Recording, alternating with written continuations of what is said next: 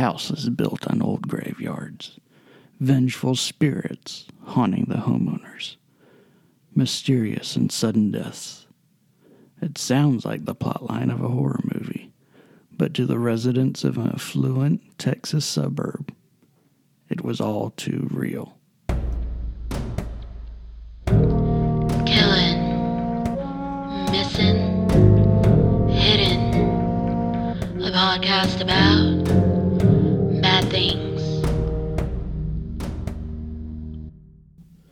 Welcome, welcome, welcome to the KMH podcast. I am Brad, as always, and today we're going to do something a little different. No murders, no missing folks. We're going to enjoy a classic ghost story involving the Black Hope Cemetery. Not many folks have heard of this one, which is why I wanted to cover it. I've tried my best to put together a coherent tale because there's not a lot of sources to go off of. Now, before we get into it, I need to offer a disclaimer based on some feedback I've received, and hence the revised episode. I want to let everybody know that I am Christian and I understand the Bible's position on spiritism.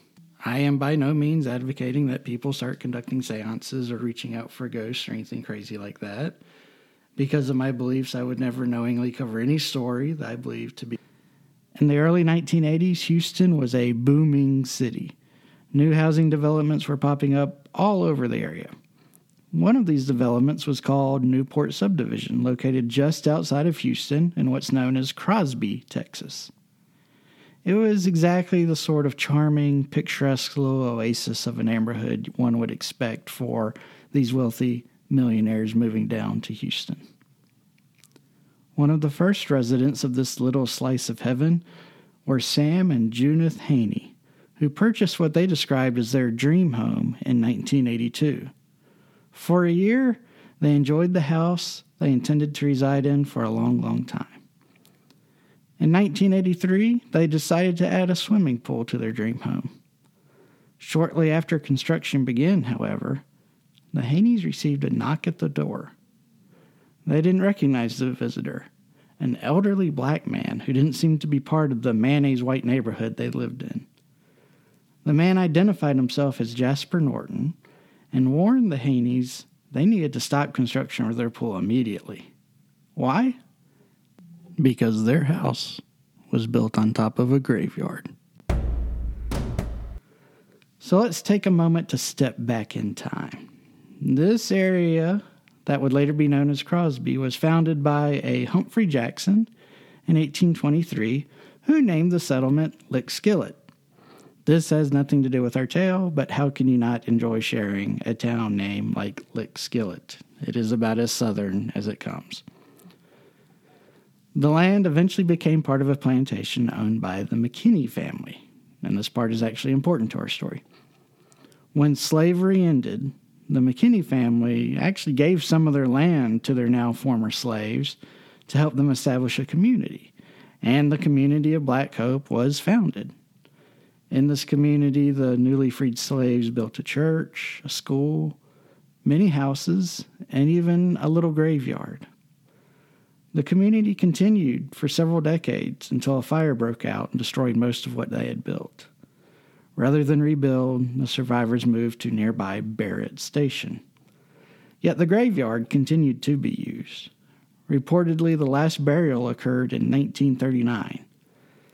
As with most African American graveyards at that time, the local government did not acknowledge its existence or attempt to preserve it in any way. The McKinney's descendants held on to the remainder of the land until a developer drove up with a truckload of money in order to capitalize on the housing boom, and they sold. Now, there's a big dispute about whether or not the developers knew of the existence of the graveyard.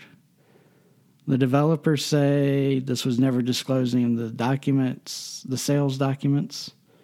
It's certainly not recorded in any recognized government documents. But others tell a story where the developers dramatically bulldoze over wooden crosses and other items to indicate where the cemetery was.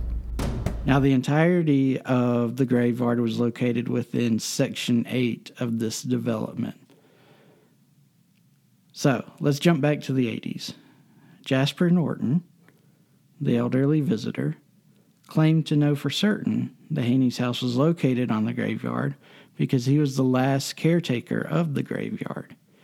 Indeed, he went so far as to go into the Haney's backyard and pointed at two spots in the ground, insisting that if the Haneys would dig there, bodies would be found. Sam Haney chalked this up to a sick joke and didn't believe a development as nice as Newport would be built over a graveyard. But he decided to confirm Jasper's story was a load of dung and grabbed either a shovel or a backhoe, depending on which story you read. After only a few minutes of digging, Sam struck something. He carefully continued digging, and Judith even assisted in clearing off some of the dirt when they realized what Sam had found a coffin. Sam dug in the second spot Jasper had pointed to, and sure enough, a second coffin was found. Sam immediately called the local authorities. The coroner and the sheriff responded. They confirmed that the coffins each contained a dead body, but the bones were so brittle they would turn to dust when handled. Each body was wearing, for lack of a better term, a wedding ring. And for reasons unknown, the coroner gave these rings to Sam. Judith was immensely uncomfortable with the idea that they had desecrated two graves and begged the coroner to allow them to rebury the bodies. Apparently, the coroner relented, and Judith, in an effort to make amends, said a prayer over the bodies and then planted a flower garden around them. The Haneys then tracked down Jasper to learn more about the bodies. After seeing the rings, Jasper passed along that the two bodies buried in their backyard were Betty and Charlie Thomas, who were among the last to be laid to rest in that cemetery. At this point, all manner of weird things start happening. As I put in my notes, this is where the creepy pasta begins to boil. I personally thought that was very clever and I had to share. I, I didn't want that to be wasted.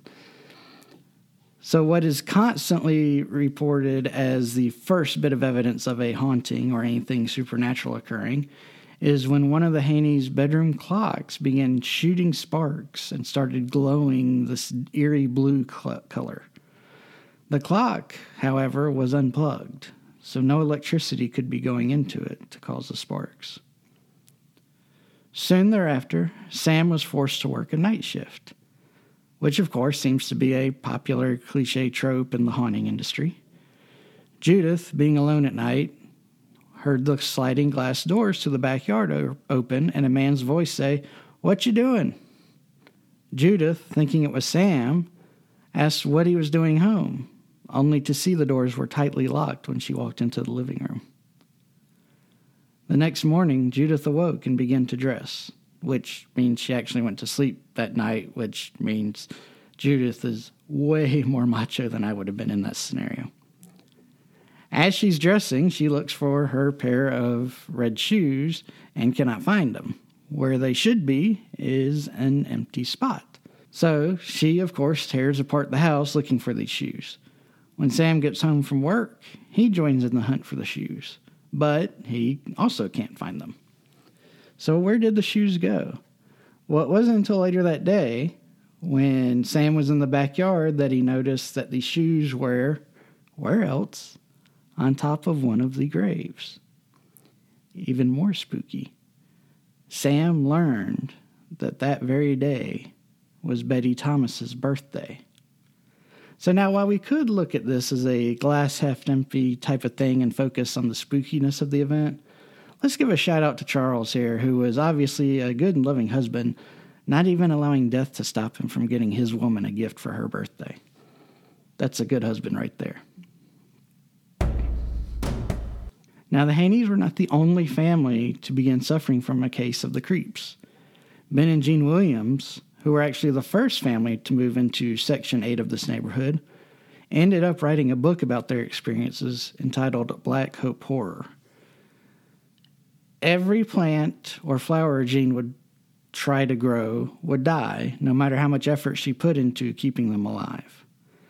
They were plagued with sinkholes in their backyard, but not your stereotypical average roundish ovalish sinkholes. No, these were always nearly perfectly rectangular in shape. They would constantly fill them in, only to have them constantly reappear. And many people commented that the holes really looked like they were in the shape of a coffin. The Williams started seeing shadow people throughout their home. The toilet would flush on its own. Doors would open and close at random. The TV would turn on at odd hours. Family members and guests at the house would suddenly become mentally or physically ill. Disembodied footsteps and voices were heard in random parts of the house, and the house would fill from time to time with a horrible, rancid stench with no obvious source. The Williams noticed in their backyard an old tree, and this tree had odd markings on it, including an arrow, which appeared to be pointing towards the ground, and two large horizontal slashes near the trunk or the bottom of the tree. They soon thereafter learned that these markings indicated that two children were, bor- were buried at the base of the tree. And there are some who say this tree marked the center of the Black Hope Cemetery. Ben described what he said was his worst night in the house when he came home late from work one day after his wife was in bed and opened the refrigerator to get something to eat. As he did, he turned and looked and saw two ghostly figures standing in the kitchen. Upon being noticed, these figures moved backwards into the den and down the hall towards the master bedroom where Jean was sleeping. Ben gave chase, and when he arrived, the figures were standing at the foot of the bed. He dove at them in an effort to protect his wife, but they disappeared. Ben, however, was left with what he described as a sticky, cold feeling throughout his body. I know what cold feels like. I don't know what a sticky cold feels like but that sounds that just makes it sound so much more horrible. A second Williams family, Robert and Madeline, and from what I can tell, no relation, also resided in the Newport subdivision. They experienced many of the same things we've discussed, but Madeline also reported seeing a small figure that would stand outside her kitchen window, about four feet tall. When she would run outside and attempt to confront the person, she found no one near her home. She also reported that her son's toys would turn on by themselves late at night. The constant harassment they suffered in their house put such a great strain on them that they no longer could live in the house and ended up having to sleep separately for a while, which ultimately led to the dissolution of their marriage. They also were unable to sell the house because of the reputation the neighborhood had obtained in the local area. Virtually all the neighbors within Section 8 of this neighborhood reported similar incidents. One reported a streetlight that would respond to their very young granddaughter's questions. Whenever she would ask a question, it would short out as if in response.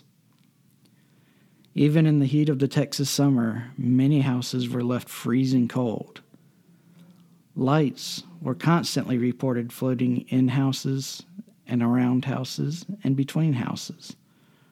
All in Section 8 reported a f- constant feeling of dread. Sadly, many families also experienced death. The Haneys lost all their family pets under very odd circumstances. Within months of the graves being disturbed, Ben and Jean Williams had six family members diagnosed with cancer, and three of them ultimately succumbed to the disease. The Haney family was the first to try to sue the developers for not disclosing the existence of the cemetery. Their case went to trial, and the jury awarded them over $140,000 in damages for mental anguish. However, the trial court overruled the jury and entered a judgment as a matter of law in favor of the developer and actually ordered the Haneys to pay the developer $50,000 in attorney's fees and costs. This resulted in the Haneys having to file bankruptcy and losing the house of their dreams or now nightmares. on that point, just because I'm a lawyer and I can't let these little bits of law go, that's odd for a judge to allow a case to go to a jury, allow the jury to reach a decision, and then overrule the jury's decision. Judges do have the authority to say at the close of evidence that, look, you haven't proven your case as a matter of law, and I have to enter a judgment for the defendants. I don't know why this judge allowed it to go to a jury, a judgment being reached, and then him say, nope, don't like that judgment, don't believe it conforms with the evidence. So I'm going to vacate it, enter a judgment for the defendants as a matter of law. And oh, by the way, you have to pay $50,000 in attorney's fees. That's that part's especially unusual because judges typically only do that whenever they believe a uh, frivolous lawsuit has been brought. But clearly, here, this appears to be a viable lawsuit since a jury bought it the story and awarded $140,000 in damages. It's just odd all the way around how that was handled. But there I am letting the law interrupt a good old ghost story, huh? Okay, after seeing this bad result for the Haneys, Ben and Jean Williams' attorney told them they needed to build up their case more before they filed suit. And he wanted definitive proof that there were bodies buried on their land. So they started digging. And Jean would try to dig a little each day while Ben was at work. Soon after she started digging, however, Jean fell ill. Seeing how important this was to her, her adult daughter, Tina, took up the task. But after only 30 minutes of digging, Tina too fell ill. Tina actually had to lie down on the couch and was just persistently complaining that something didn't feel right. Soon her eyes started to glaze over, and it was as if she couldn't focus. And she began screaming something was wrong, something was wrong. In fact, her final words, which were uttered in pure terror, were, Mommy, take care of my baby, take care of my baby. When paramedics arrived, Tina was quickly taken to a hospital where it was determined that she had suffered a massive heart attack. She died two days later without ever waking up. She was only 31 years old. Ben and Jean dropped everything and moved to Montana. Eventually, they moved back to Texas, albeit in another neighborhood, and have dealt with no further mysterious events. So, what about today? We have these horror stories from the 80s uh, that sound like was affecting everyone within this part of the neighborhood. Have these hauntings continued? Well, by and large, no. Current residents of Newport don't really report anything odd going on.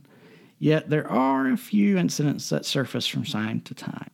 Residents of Ben and Jean Williams' former house have reported hearing a cougar like animal outside their windows, but have never seen anything. A neighbor down the street has reported that dorms will sometimes slam mysteriously. Another child in this area has reported seeing a brown man in her room and also complained about black orbs bouncing across her room.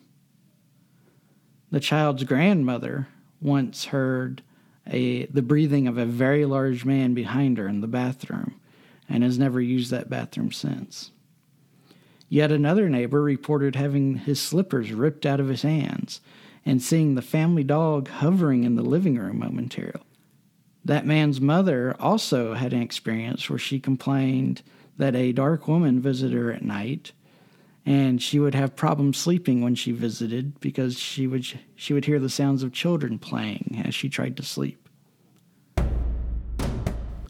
So my thoughts on this First, it strikes me that it would be virtually impossible for development to be put together, foundations dug, utility lines ran, all that mess without stumbling across some skeletons.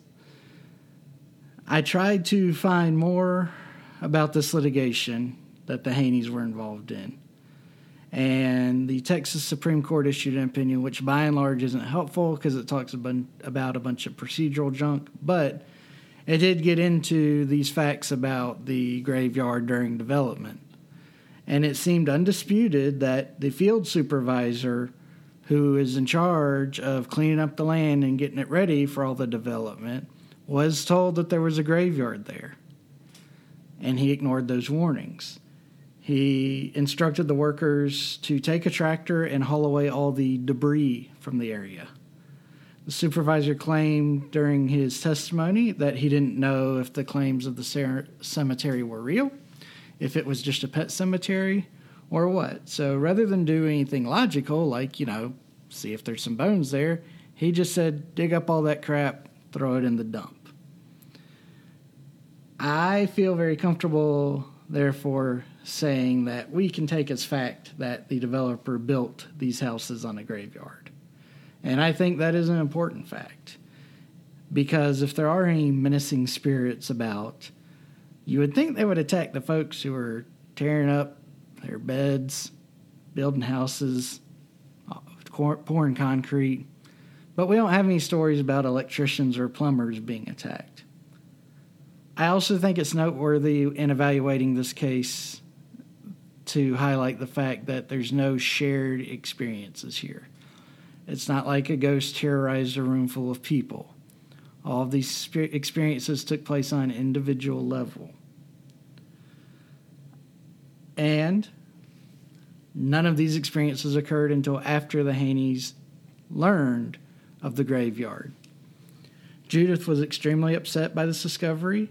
She took on a lot of guilt, as evidenced by her demanding the bodies be reburied, her praying over the graves, her planting the flowers around, all those actions.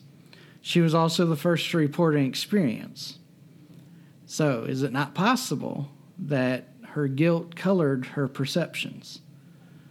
Once she began having her experiences, she no doubt told her husband, who then also began having experiences of his own. They start sharing stories with the neighbors, the neighbors start having experiences. I think we can all agree that it would be exceptionally upsetting to find skeletons buried in your backyard. And there's definitely a segment of the population that would be totally wigged out by this discovery. I also find it interesting that the hauntings died down after a period of time. People still report occurrences, but there's far fewer of them. And we don't know if these people are aware of the reputation of this community or not. But to go from this mass haunting situation that we're being told about in the early 80s to now hearing of just an experience every now and then, it, it doesn't hold a lot of water with me. To me, the most compelling fact that we can take into our analysis is what happened in 1982. A movie was released, a very famous horror movie.